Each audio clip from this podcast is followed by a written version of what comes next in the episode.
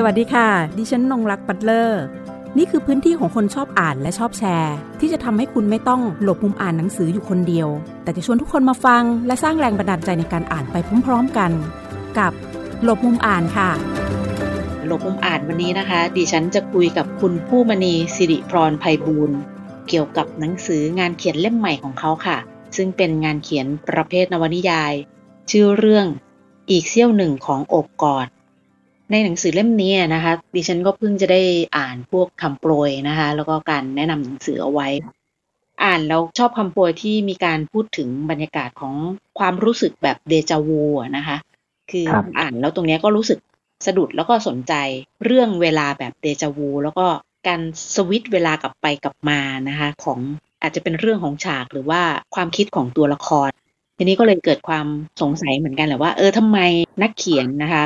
คุณผู้มณีเองในเล่มนี้เนี่ย จึงเลือกใช้ความรู้สึกแบบเดจาวูแล้วก็การกลับเข้าไปในห่วงเวลาต่างๆ เขาก็บอกเอาไว้นะในทำโปรยของเขาบอกว่าก็จะมีถึงเรื่องของจนเป็นจุดจบของโลกนะคะพูดถึงงานเขียนเล่มนี้ก่อนดีกว่า ว่าใช้เวลาในการเรียบเรียงหรือว่าทำต้นฉบับเนี่ยนานไหมคะก่อนที่จะไปสู่เรื่องของเดจาวูค่ะ อืม ต้นฉบับนี้นะครับ ค่อนข้างนานครับ จริงๆ ผมเขียนเรื่องแรกเนี่ยก็คือ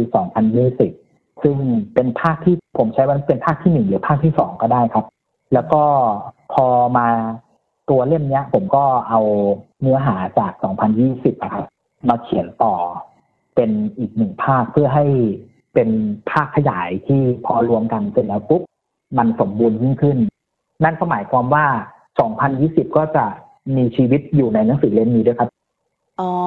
ถ้าอย่างนั้นตอนที่อ่านคำโปรยของคุณก็ยังคิดอยู่นะว่า เอ๊ะมันมีความคลับคล้ายคลับคลาบางอย่างในแง่ของเวลาในเรื่อง เรื่องของการย้อนกลับไปกลับมานะคะ แล้วทำไมถึงเลือกที่จะใช้ความรู้สึกแบบเดจาวูคะติดใจปรากฏการณ์อะไรของมันหรือว่า นิยามของมันในด้านใด ซึ่งมันอาจจะเป็นสัญลักษณ์ให้กับงานเขียนเล่มนี้ คือมันจะมีอยู่ตอนนึงนะครับ ตอนที่ เราอ่าน 2020 แล้วจะมีอยู่ฉากหนึ่งที่คนที่เป็นเหมือนคุณลุงคนนึงนะครับ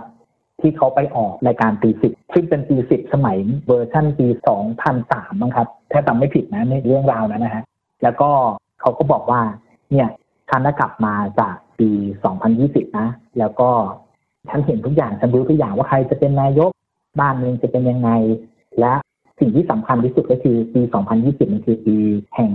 ในนี้ก็เขียนวันสิ้นโลกครับปีแห่งที่มันจะเกิดวันสิ้นโลก เพราะฉะนั้นไอตอนสุดท้ายที่ตัวละครนี้มันบอกว่า มันมีสิ่งที่น่าประหลาดใจยิ่งขึ้นก็คือ สุดท้ายแล้ว ผมก็ไม่แน่ใจว่าไอ้โลกที่มันจะสิ้นสลายลงไปเนี่ยบางทีมันอาจจะเป็นแค่ความทรงจำเสี้ยวหนึ่งของผมก็ได้เนี่ยครับตรงนี้มันเป็นจุดเริ่มต้นครับว่าทำไมคำว่าเดจาวูเนี่ยถึงถูกเอามาใช้ในนวนิยายเล่มนี้ คือบางคนอะ จะมีความเชื่อ อยู่ในทฤษฎีหนึ่งที่เราเรียกว่าทฤษฎีคู่ขนาน parallel universe อือฮึซึ่งปรากฏการณ์เดจาวูเนี่ย มันถูกเอาไปเกี่ยวข้องในเรื่องของทฤษฎีคู่ขนานด้วย ถ้าใครศึกษาเกี่ยวกับเดจาวูอะครับ มันก็จะมีหลาย ๆ เรื่องหลาย ๆ ทฤษฎีที่เอามา support นะครับ เช่น เอกภพคู่ขนาน หรือเป็นการระลึกชาติ หรือการกลับชาติมาเกิด หรืออาจจะเป็นเรื่องของเคมีในสมองที่มันเป็นวิทยาศาสตร์หน่อยทางด้านชีววิทยา ประมาณเนี้ยครับ แต่ว่าในส่วนของหนังสือเล่มเนี้ยจะพูดถึงในเรื่องของทฤษฎีเอกภพคู่ขนานครับคือเราเราเชื่อว่าโลกใบเนี้ยของเรามีมีหลายโลกเรียงเรียงๆอยู่ด้วยกันเป็นคู่ขนานกันไปครับอืมแล้วเพื่อเอิญว่าตัวละครเนี่ย มันถูกเด้งกลับไปในโลกอีกโลกหนึ่งมหรือโลกโลกไหนก็ไม่รู้ครับมันอาจจะมีเป็นสิบยี่สิบโลกแต่ว่าตัวละครเนี่ยมันถูกบรรจุความทรงจำตั้งแต่มันอยู่ในโลก A ในโลก B ในโลก C จนมาถึงในโลก D ซึ่งเขาก็มีความทรงจำตั้งแต่ A B C นั่นแหละฮะแล้วก็เหมือนมันเป็นคำถามที่ว่าสมมุติถ้าเรารู้ว่าสุดท้ายแล้วเนี่ย โลกมันจะสิ้นสุดลงที่ปี 2020มันเหมือนกันนะครับ เราจะทำอะไรเพื่อช่วยโลกไหม หรือว่าเราจะไม่ทำอะไรเลย อะไรประมาณนี้ครับ มันก็มีการตั้งคำถามคล้ายๆกันเนาะกับใน 2020 เล่มที่เคยได้ครับก่อนหน้านั้นด้วยเหมือนกันเนาะมันก็มีความเชื่อมโยงกัน ทีนี้ไม่แน่ใจว่าระหว่าง 2020 กับเล่มล่าสุดเนี้ยอีกเซี่ยวหนึ่งของอบกอดเนี่ยฮะมันเขียนขึ้นในช่วงเวลาพร้อมๆกันไล่เลี่ยกันไหมหรือยังไง คือ 2020 เขียนขึ้นก่อนครับ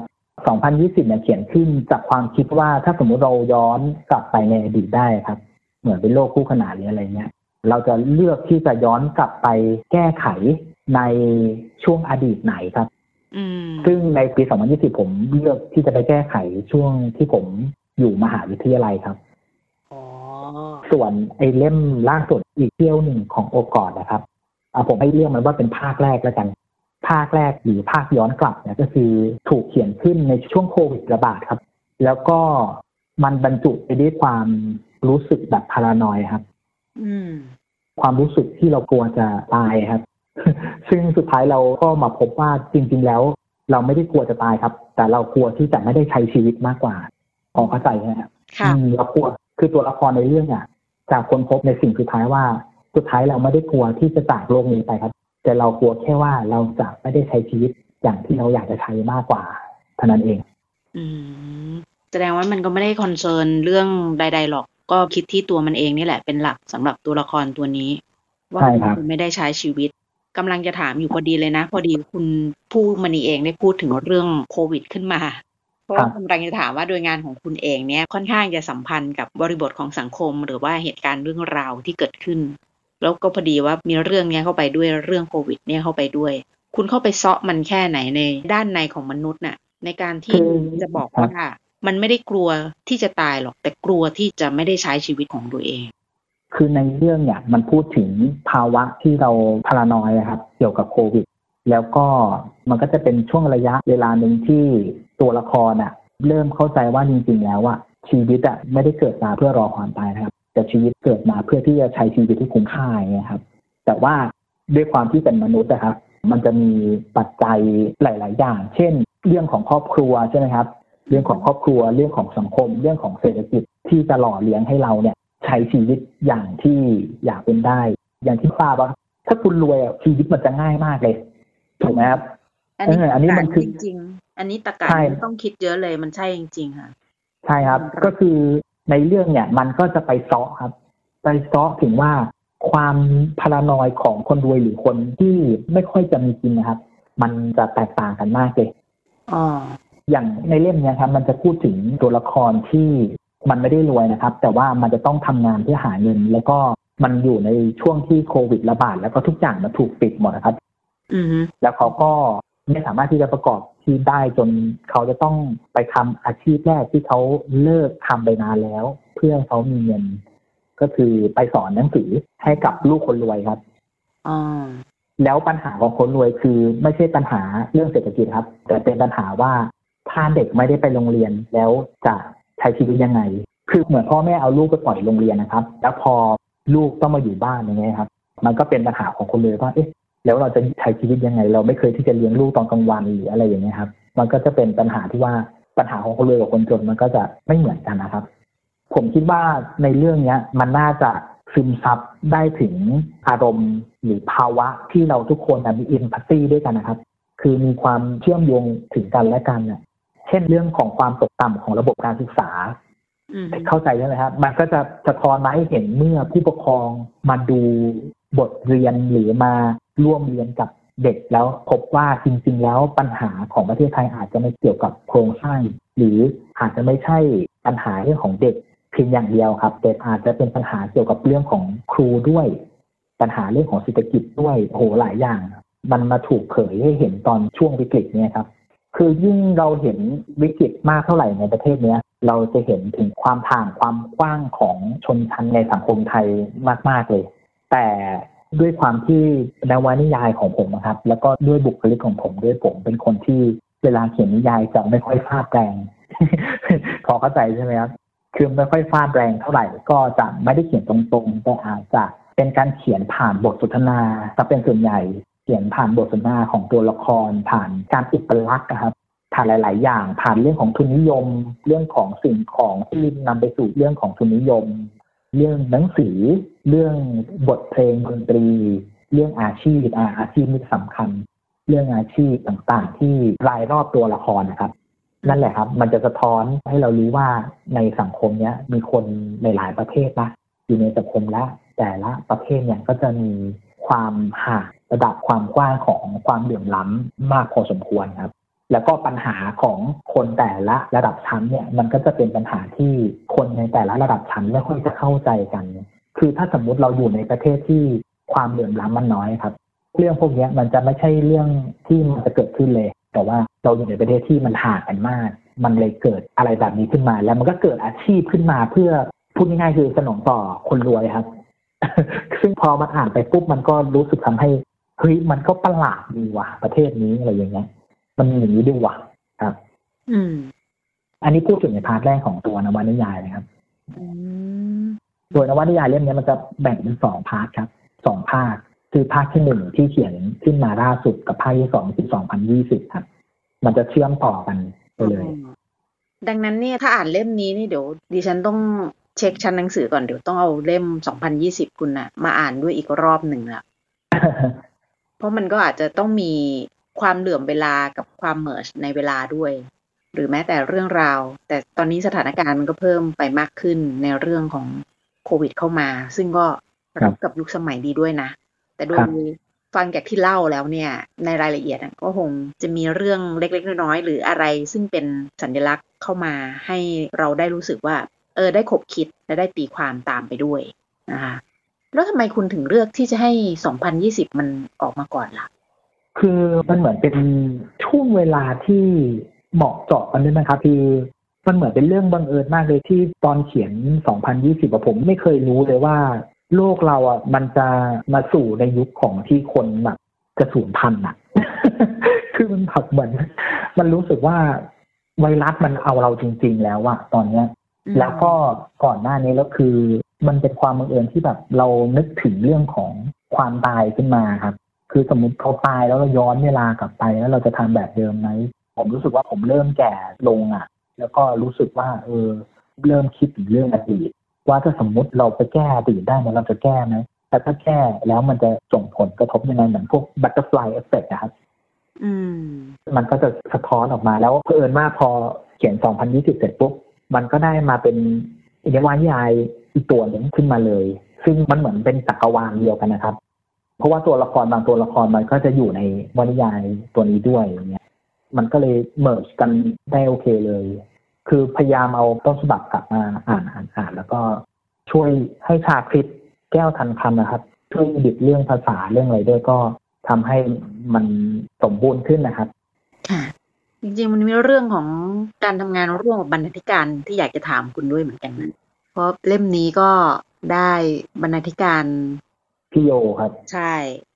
อืมพี่โยกิติพลเป็นสลักยังพาไงนบ้างนท์คะคุณโยคอมเมนต์อย่างไรบ้างหลังจากได้อ่านต้นฉบับของคุณแล้ว คือถ้าใครเคยฟังสัมภาษณ์ผมอะผมจะเคยพูดถึงพี่โยแล้วเนาะคือพี่โยเนี่ยอ่าเป็นบกที่ทำทุกอย่างให้ต้นฉบับดีครับอืมคือจะเป็นบกที่ไม่เกรงใจ คนเขียน ก็คือจะปรับทุกอย่างถ้าทำให้ตัวนวนิยายดีขึ้น ครับแกก็จะทำแล้วก็เล่มนี้ก็ถูกปรับไปพอสมควรแต่ไม่มากเท่า 2020 ครับค่ะอืมก็ถือว่าโอเค ก็คืออย่างที่เราทราบกันอยู่ คือเล่มเนี้ยมันผ่านกระบวนการเยอะเหมือนกันนะครับ คือหนึ่งมีบรรณาธิการเสร็จปุ๊บแล้วก็ผมก็ส่งภาษาไทย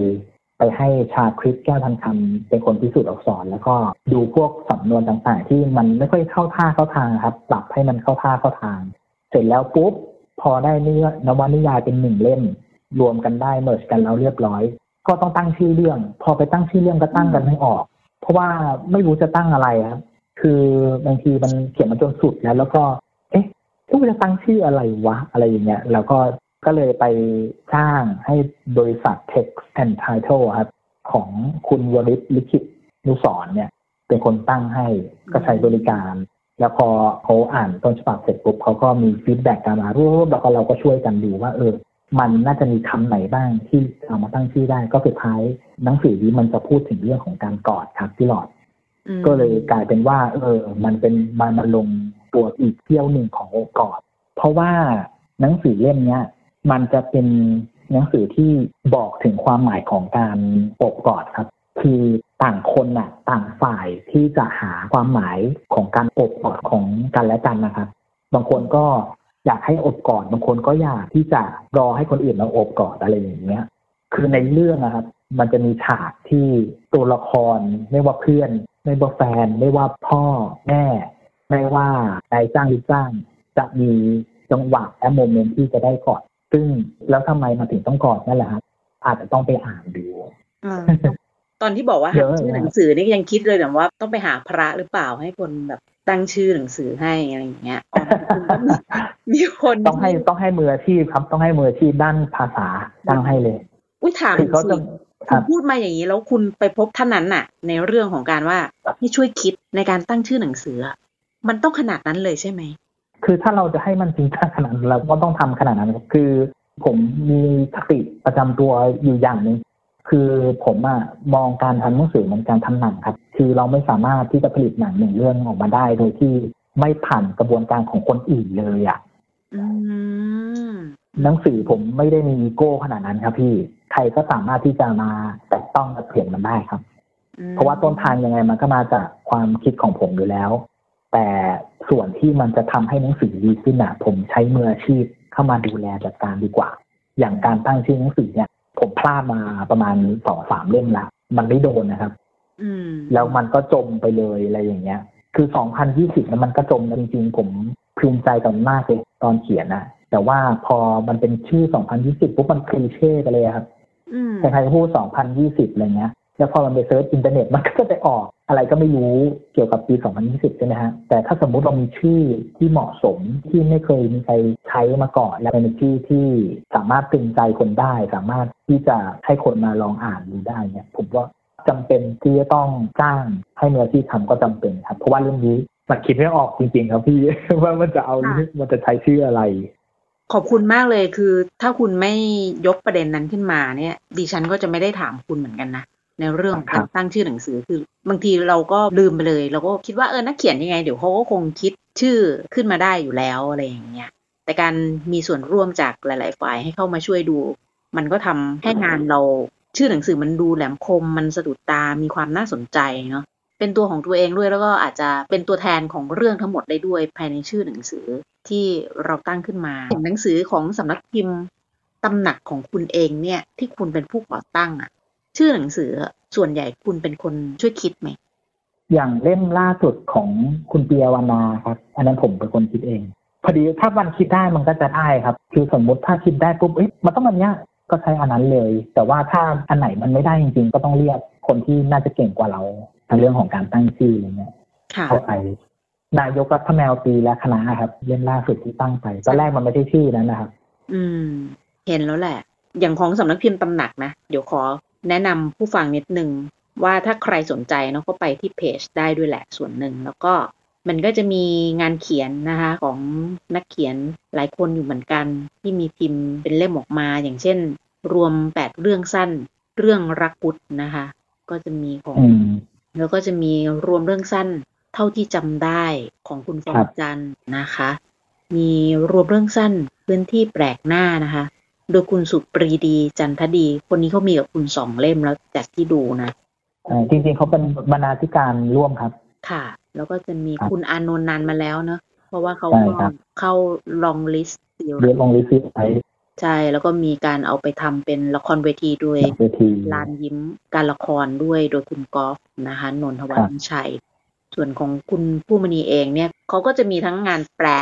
แล้วก็งานเขียนกับสำนักพิมพ์เขาเอง แล้วก็กับสำนักพิมพ์อื่นด้วยนะคะตอนนี้มีแปลเล่มไหนอยู่บ้างคะตอนนี้แปลที่ผ่านมามี On the Road ของแจ็คเครูแอคใช่แล้วก็มี Factotum Factotum ใช่ครับงานบัดซบของชาร์ลส์ บูคาวสกี้ แล้วก็ที่กำลังแปลอยู่ตอนนี้ คือเล่ม The Cruise of the Dazzler ของแจ็คลอนดอนครับอืมแล้วก็ปีหน้าโปรโมทเลย ปีหน้าจะมีสามเล่มครับ มีของริชครับ มีของริชาร์ดบัวแกนอันนี้แปลได้ครึ่งเล่มละ Trout Fishing in America ครับ แล้วก็จะมี In Cold Blood อันนี้ได้ลิขสิทธิ์แล้วเรียบร้อย ของสำนักพิมพ์ Lighthouse ครับของ True Man c a p o t y ครับผมอืมที่เมื่อก่อนมันเคยเป็นต้นฉบับของมติชนครับค่ะแล้วก็เอามาแปลใหม่ครับอืมแล้วก็อีกเล่มหนึ่งอืมของสำนักพิมพ์ชายของที่วาดรวีครับเฮมิงเวย์ครับ Across the River and Into the Tree ครับเอ้เล่มนี้ของเฮมินเวย์มีแปลเป็นไทยบ้างยังคะเอ่อเล่มนี้ยังไม่มีแปลไทยครับพี่อืมมันเป็นงานเหมือนงาน underrate นิดหน่อยอะครับเหรอคนก็ไม่ค่อยชอบกันแต่ว่าไม่ค่อยพูดถึงอะไรอย่างเงี้ยหรือเปล่า ใช่ คนไม่ค่อยพูดถึงเพราะว่ามันอ่านค่อนข้างยากครับ เห็นในรีวิวเขาบอกว่าเล่มนี้ความหมายที่แท้จริงมันจะอยู่ใต้ฐานน้ำแข็งครับ ไอทฤษฎี iceberg theory ของแกอะอือฮึ แล้วใช้มันมีสัญลักษณ์เยอะครับเรื่องเนี้ยอ๋อแล้วคนเขาก็อ่านกันมันก็ไม่ค่อย คิดว่าเขาน่าจะไม่ค่อยสนุกกัน แต่ว่าเดี๋ยวผมลองอ่านและแปลดูผมจะพยายามทำให้มันดีที่สุดแล้วครับแม้แต่เวลาคุณเขียนหนังสือคุณเขียนสนุกนะ ถึงครับจะมีฟาดฟาดตบตบจิกกัดบ้างก็เถอะแต่คุณเขียนหนังสือสนุกอะขอบคุณครับพี่นึกแบบหนังสือที่คุณแปลนี่ไม่ง่ายสักเล่มเลยอืมใช่ครับใช่พอคุณบอกว่างานของเฮมิงเวย์เล่มนั้น มันแบบอีกฟิลหนึ่งเราก็ยังคิดอยู่ว่าเอ๊ะจะแปลให้สนุกได้ไหม่นาอะไรอย่างเงี้ยแต่อืมคงต้องดูโทนเขาด้วยแหละเนาะโดยทั้งหมดของตัวเรื่องเขาด้วยอะไรอย่างเงี้ยแต่ผมชอบแปลงานอเมริกันครับ ผมชอบความเป็นอเมริกันอะก็มันก็จะอินอินกับทุกเล่มเออตั้งแต่แปลมาก็จะมีแต่คนอเมริกันทั้งนั้นเลย อืมทำไมถึงอินกับความเป็นอเมริกันนะคะอืมไม่รู้เหมือนกันนะครับคือด้วยภาษามาด้วยมั้งครับ คือเราเรียนตั้งแต่เด็กๆอะเราก็เจอครูที่เป็นอเมริกัน พอเราไปเรียนหนังสือแล้วก็เจอครูอเมริกัน มันก็เลยคุ้นเคยกับความเป็นภาษาอเมริกันนะครับ การวางประโยครูปประโยคหรือคำศัพท์ที่ใช้อะไรเงี้ย ก็จะเป็นอเมริกันอเมริกันมากๆเลยเออแล้วพอเราไปอ่านที่มันเป็นอังกฤษแล้วเราก็จะหัวแตกครับพี่ผมแบบต่อไม่ติดอะคือผมไม่รู้จะแปลออกมายังไงอะแต่ถ้าเป็นอเมริกันผมจะรู้ว่าผมก็ต้องแปลออกมาเป็นยังไงอะไรอย่างเงี้ย ปีหน้าทั้งสามเล่มเนี่ย ใช่ปีหน้าคือผมไม่เขียนหนังสือแล้วครับ คือก็คไม่งได้ไม่เขียนแล้วล่ะค่ะดิฉันไม่ไม่ถามเขียนหรอกว่าคุณจะเขียนไหมเพราะดูแล้วสามเล่มนี่มันไม่น่าจะต้องได้เขียนหนังสือของตัวเองแล้วอืมผมก็เลยจัดการกับนิยายเล่มนี้ให้มันออกก่อนปีหน้าครับ มันจะได้แบบปิดให้มันจบสิ้นเพราะว่าผมอยากจะปิดจักรวาลในหนังสือเล่มนี้ครับ ให้มันจบไปเลย แล้วก็เดี๋ยวปีหน้าทุ่มเทเวลากับการแปลหนังสือแล้วก็เดี๋ยวปี 2023 เนี่ย ค่อยกลับมาเขียนอาจจะเรื่องสั้นเลยเนี่ยเปลี่ยนบรรยากาศบ้างหรือไม่อาจจะทำหนังก็ได้ครับ มีแผนว่าจะทำหนังเหมือนกันอ่าเราดูหมดแหละ รอติดครับตามแล้วกัน ตอนแรกว่าจะแกล้งๆถามอยู่เหมือนกันว่าโถจบเล่มนี้แล้วจะมีภาคสามหรือเปล่าผมไม่จริงๆตอนแรกว่าจะมีนะคทิ้รังบช่วงให้เดจาวูไงอืมจริง ๆ เขียนไปแล้ว แต่ว่าอาจจะขยำทิ้งก็ได้ครับ เดี๋ยวดูก่อนค่ะเขียนไปเยอะเหมือนกันครับแต่ว่าอืมรู้สึกว่ามันมันไม่ค่อยเข้ากับเรื่องเลย มันคือ อย่าง 2020 กับอีเซียหนึ่งของโอบกอดนี่มันจะมูดเดียวกันนะครับอ๋อก็คือเป็นภาคหนึ่งแล้วก็ภาคสองก็คือ 2020 อย่างเงี้ยคือมันจะมูดเดียวกันแล้วมันไปด้วยกันได้ แต่ว่าไอตัวใหม่ที่เขียนออกมามันมันเหมือนมันหลุดไปแล้วครับ มันหมดช่วงเวลาของความรู้สึกแบบวันซิโลไปแล้ว มันก็เลยแบบไม่อินกับมันแล้วครับอือฮึน่าจะเป็นช่วงภาวะของมันด้วยครับคือตอนที่เห็นปกเนี่ยก็เลยนึกขึ้นมาว่าอืเอ๊ะมแล้วในนิยายเล่มเนี้ย ถ้ามันเป็นเพลงอะ ควรจะเป็นเพลงอะไร จริง ๆ มันก็มีหลายเพลงนะครับ ที่คือนวนิยายของผมเนี่ยมันมีหลายเพลงมากเลยแต่ว่าถ้าสมมติจะพูดถึงเล่มเนี้ย ว่ามันควรจะเป็นเพลงอะไรเนี่ย มันมีอยู่เพลงนึงนะที่ที่มันใช่เลยอะแล้วความหมายเนื้อร้องแล้วก็ทำนองของมันคือมันคือเพลงนี้ครับ ชื่อว่าเพลง Whatever Happened ของ Brian Wilson ครับเดี๋ยวผมพูดไว้ก่อนว่าเพลงนี้มันพูดถึงอะไรนะครับ คือเพลงนี้มันพูดถึง คล้ายๆเหมือนเดจาวูเหมือนกันครับ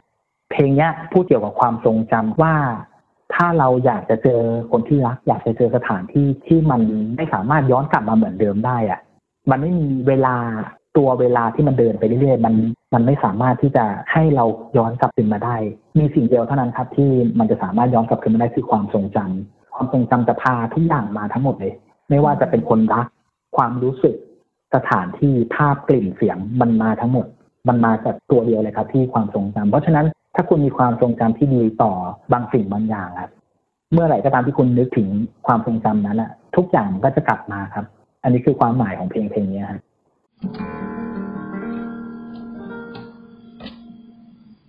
the time goes by, when I wonder why, when I know the day is through. Summer white, my favorite time, the night that I met you. Somewhere in between is things I see. I somehow lost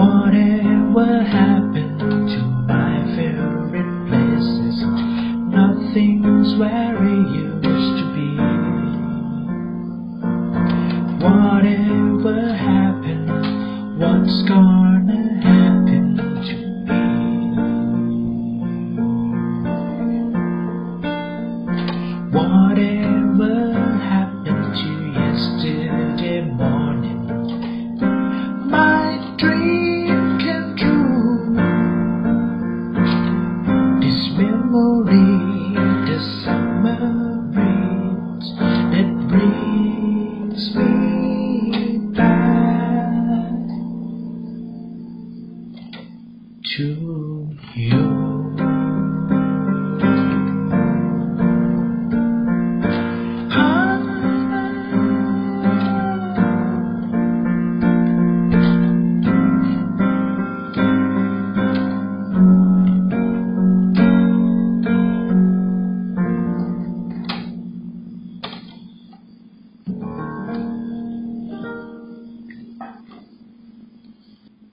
วันนี้นะคะ เราก็ลาคุณผู้ฟังนะคะ ด้วยบทเพลงนะคะที่คุณผู้มณีเล่นให้กับพวกเราฟังเป็นเพลงธีมนะคะ ของงานนวนิยายเล่มใหม่ของคุณผู้มณีสิริพรไพบูลย์อีกเสี้ยวหนึ่งของโอกอดนะคะสำหรับใครที่ทำการแจ้งไปทางนักเขียนแล้วนะคะ ในการที่จะครอบครองหนังสือเล่มนี้นะ เดี๋ยวดิฉันรออยู่เหมือนกันนะคะแล้วเราก็ถือว่าเป็นการอ่านก่อนละกัน หมายถึงคุยกันก่อน แล้วเดี๋ยว เราค่อยไปตามอ่านในหนังสือกันอีกทีหนึ่งนะคะ ว่ามีความรู้สึกเดียวกัน หรือว่าคิดอย่างไรคิดต่างจากนักเขียนไหมหรือใครมีปรากฏการณ์เดจาวูของตัวเองอย่างไรบ้าง โดยเฉพาะอย่างยิ่งในเรื่องของความทรงจำและในความทรงจำนั้น เรากำลังต้องการการถูกอบกอด หรือให้การอบกอดกับใครหรือไม่นั้น เราก็คงต้องไปติดตามอ่านในงานเขียนเล่มนี้ของคุณผู้มณีสิริพรไพบูลย์ค่ะ สำหรับวันนี้นะคะ ขอบคุณที่ติดตามรับฟังหลบมุมอ่าน สวัสดีค่ะ หากมีหนังสือดีๆ ที่อยากมาแชร์กัน มาบอกกับเราได้นะคะ แล้วกลับมาหลบมุมอ่านด้วยกันค่ะ